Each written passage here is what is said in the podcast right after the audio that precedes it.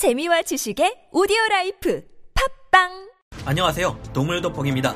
현 시점에서 바다의 제왕이 누구인지를 논할 때 압도적인 최강의 존재인 수컷 향유 고래를 제쳐놓는다면 그 다음은 누구일지에 대한 의견으로 가장 많이 지목되는 것은 범고래입니다. 그와 함께 단독으로 바다 생태계에서 가장 정점에 있는 것으로 알려져 있는 것은 백상아리와 바다 악어인데요. 백상아리의 경우 총 3번 정도 범고래의 습격을 받아 잡아먹혔던 사례가 목격된 적이 있습니다. 살상력에 있어서는 백상아리가 범고래보다 우위에 있다고도 볼 수 있지만 뒤집히면 일종의 마비 상태에 빠져 꼼짝도 하지 못한다는 치명적인 약점이 백상아리에게 있기 때문이었는데요. 그렇다면 이런 약점이 존재하지 않는 바다악어가 상대라면 어떨까요? 여태까지 바다악어와 범고래가 서로 싸우거나 같은 먹이를 두고 부딪힌 적은 없지만 이 둘이 충돌했다고 가정하고 어떤 일이 벌어질지 누가 승부에서 더 유리하며 그 결과는 어떨지 생각해 보겠습니다. 전문가는 아니지만 해당 분야의 정보를 조사 정리했습니다. 본의 아니게 틀린 부분이 있을 수 있다는 점 양해해 주시면 감사하겠습니다. 범고래의 스펙. 범고래는 해양 생태계 정점의 포식자로서 바다에 사는 웬만한 동물이라면 다 잡아먹는다고 볼 수 있습니다. 씹어먹기 힘들거나 맛이 없어서 안 먹는 경우를 제외한다면 말이죠. 귀여운 외모와 달리 바다에서 가장 무서운 최상위 포식자로 킬러 웨일이라는 이름이 붙은 범고래에 대해 간단히 설명하자면 이렇게 표현할 수 있는데요. 백상아리조차 상대가 안 될 정도로 거대한 덩치에 우리 인간이 보기에도 소름이 돋을 정도로 영악한 지능, 거기에 여러 마리에서 수십 마리에 이르는 무리를 지어 사냥하는 데다 몇 시간 이상 사냥을 포기하지 않고 집역에 달려드는 지독한 포식자 정도 되겠습니다.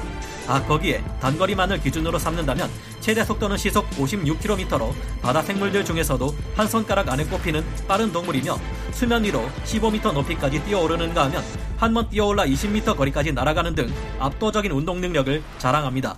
안쪽으로 휘어있는 날카로운 이빨을 가지고 있으며 딱히 입을 크게 벌릴 수 있다거나 치악력이 강하다거나 하진 않지만 백상아리 가죽을 쉽게 찢는 점이나 거대한 고래들을 추격해 연약한 부위를 지속적으로 공격해 생각보다 큰 타격을 입힐 수 있는 만큼 범고래 이빨은 무시할 수 없는 무기입니다. 이빨보다 더욱 무서운 것은 바다의 권투 글로브라 불리는 범고래 필살기인 강력한 박치기 공격입니다. 범고래는 굉장히 튼튼하고 내구력이 뛰어난 뾰족한 형태의 두개골을 가지고 있는데 이 위쪽에는 타격 시 범고래가 받는 피해를 잘 흡수해주는 완충 장치가 있습니다. 고래의 뼈는 내부에 스펀지처럼 치밀한 구멍이 많고 그 안에는 완충용 경내유가 들어있어 권투 글러브처럼 타격 시 완충 작용을 해줍니다. 범고래는 평균적인 개체들만 따져도 3톤에서 6톤이나 나가고 최대 크기의 경우 9.8m에 10톤까지도 나간 적이 있는데 이 정도 크기의 동물이 시속 56km 속도로 들이받는다면 질주하는 대형 트럭에 의해 벌어지는 교통사고의 충격과 다름없을 겁니다. 범고래는 이 같은 강력한 막치기 공격으로 상대의 복부나 명치, 옆구리, 턱 밑과 같은 급소를 가격해 되는데 이 같은 방식으로 자신들보다 더 거대한 새끼 고래들을 잔혹하게 사냥하기도 합니다. 하지만 범고래 진짜 무기는 이빨이나 박치기라기보다는 높은 지능과 상황에 따라 자유자재로 사용하는 다양한 전술 중에서도 최적의 전술을 구사하는 판단력인데요. 범고래가 물개나 바다 사자와 같은 기강류를 사냥할 때는 해안에서 육지로 갑자기 돌진해 아슬아슬한 시점에 낚아채는 고난도의 사냥 전략을 선보입니다. 범고래를 피해 달아나던 물범이 거대한 유빙 위에 올라가면 이제 살았구나 하겠지만 범고래들은 집단 행동으로 파도를 만들어내 유빙을 조금씩 깎아내는 영악함을 보일 정도인데요. 고래가 숨을 쉬어야만 살 수 있다는 약점을 이용해 새끼 고래를 잡기도 합니다. 범고래 무리는 새끼를 데리고 이동하는 어미 혹등 고래를 노려 새끼 고래를 사냥하는데 수컷 혹등 고래만 없다면 8번 중 3번을 성공시킬 정도로 무서운 포식자들입니다. 이때 범고래 무리 중 일부는 어미가 지칠 때까지 끈질기게 새끼로부터 어미를 밀쳐내고 다른 부리는 새끼 고래의 가슴 지느러미를 물어뜯거나 잡아당겨서 속력을 늦춥니다. 그리고 다른 부류들이 몸을 날려 새끼 혹등 고래를 위에서 눌러대며 숨구멍이 수면 밖으로 나오지 못하게 해서 호흡을 방해하는데요. 이런 방식을 사용하지 않을 경우는 박치기 공격으로 새끼고래의 내부에 치명적인 손상을 주어 사냥합니다. 극히 이례적인 사례이기는 하지만 35마리의 대규모 범고래 무리가 동원되어 9마리나 되는 암컷 성체 향유고래를 공격하는 대범함을 보이기도 하는데요. 원형으로 뭉쳐 방어 진영을 짜고 있는 암컷 향유고래들에게 범고래들은 4, 5마리가 순차적으로 공격하는 방식으로 4시간 동안 공격을 해냈습니다. 결국 무리에서 튀어나와 있던 한 마리 암컷 성체 향유고래가 사냥당하기에 이르렀고 나머지 암컷 성체 향유고래들도 큰 부상을 입었던 무시무시한 사냥이었는데요. 범고래들은 백상아리보다 작은 중소형 상어들을 사냥할 경우 상어들을 수면 근처로 몰아붙인 뒤 꼬리로 세게 내리쳐 강한 타격으로 잡아버리기도 합니다. 무리로 움직이는 범고래들은 자신들보다 수십 배는 더 거대한 18m 크기의 대왕고래 새끼마저 공격해 치명상을 남길 정도로 무시무시한 포식자들입니다. 만약 범고래가 무리로 움직인다면 단독 생활을 하는 경우가 많은 바다 악어로서는 도저히 상대할 방법이 없기 때문에 오늘 대결은 1대1로 조건을 한정시켜야 할 것 같은데요. 단독으로 사냥할 때도 백상아리가 뒤집어지면 마비 현상에 빠진다는 약점을 기가 막히게 활용하는 범고래의 모습을 보면 상대가 바다 악어라 해도 약점이 드러나는 순간 이를 범고래가 적극적으로 공략해 쉬운 방법으로 제압하려 할 것을 예상해 볼 수 있습니다. 단독으로 활동하는 범고래의 약점이라면 역시 고래이기에 수면 근처에서 공기로 호흡을 해야 한다는 점과 공격당하면 쉽게 파손될 수 있는 가슴 지느러미나 꼬리 부분에 예상치 못한 치명적인 기습을 당할 경우 위험해질 수 있다는 점 등일 겁니다. 바다악어의 스펙 현존하는 최대 파충류이자 최대 약어인 바다악어는 소금기가 많은 바다를 자주 드나드는 악어입니다. 보통 바닷가나 연안 혹은 강이 바다와 만나는 하구에서 발견되지만 육지에서 수백 킬로미터 떨어진 망망대해에서 발견되기도 하는데요. 남아시아와 동남아시아, 호주 대륙, 오스트랄라시아 등 전 세계에 걸쳐 굉장히 넓은 지역에 서식하는 바다악어는 영역에 매우 민감한 성질을 가지고 있습니다. 비슷한 크기 악어들과 바다악어의 생김새는 눈에 크게 띌 정도로 차이가 나는데요. 바다악어는 어릴 때는 다소 가늘고 뾰족한 형태의 턱을 가지고 있지만 완전히 자라면 공룡인지 착각할 정도로 거대하고 육중한 턱을 가지게 됩니다. 체형 또한 다른 나일악어나 대형 악어들에 비해 더욱 육중하며 64개에서 68개의 날카로운 이빨을 가지고 있습니다. 가장 거대한 악어인 이들은 몸 길이 5m를 넘기는 개체들이 아주 흔하게 발견되는 유일한 악어이며 가장 거대한 개체의 경우 두개골의 길이만 76cm에 달했으며 몸 길이가 6.8m에서 7m 정도로 추정되는 엄청난 덩치를 가지고 있었는데요. 기네스북에 등재된 칼리아라는 수컷 바다 악어는 몸 길이 7.1m에 2톤의 몸무게를 가지고 있었다고 합니다. 악어의 무느님은 덩치에 비례하는 만큼 이런 초대형 개체들의 무느님은 그야말로 상상을 초월했을 것으로 보이는데요. 몸 길이 6m에 무게 1.3톤의 바다 악어는 최대 치악력이 3.5톤이나 되는 것으로 계산되었습니다. 이 정도 힘이면 몸무게 1톤에 달하는 최대급 들소의 다리뼈를 단번에 부러뜨릴 정도의 굉장한 위력이며 범고래로서도 지느러미를 한 번 물렸다가는 그 지느러미를 잃을 수밖에 없을 것으로 보입니다. 바다 악어는 치악력 외에도 엄청나게 강한 목힘을 가지고 있는데 덕분에 딱딱한 등껍질을 가진 바다 거북을 과자 먹듯이 으깨 먹는 건 기본이며 비단뱀을 사냥하기도 합니다. 또한 모래 뱀상어, 황소상어 같은 중소형 상어들을 사냥하기도 합니다. 심지어 거대한 대형 상어 중 하나인 뱀상어조차 바다악어에게 잡아먹히는 것이 목격된 바 있는데요. 진짜인지 확실히 알 수는 없지만 1939년에는 기네스북의 저자가 호주에서 대형 바다악어가 큰 백상아리를 사냥한 사례를 기록하기도 했습니다.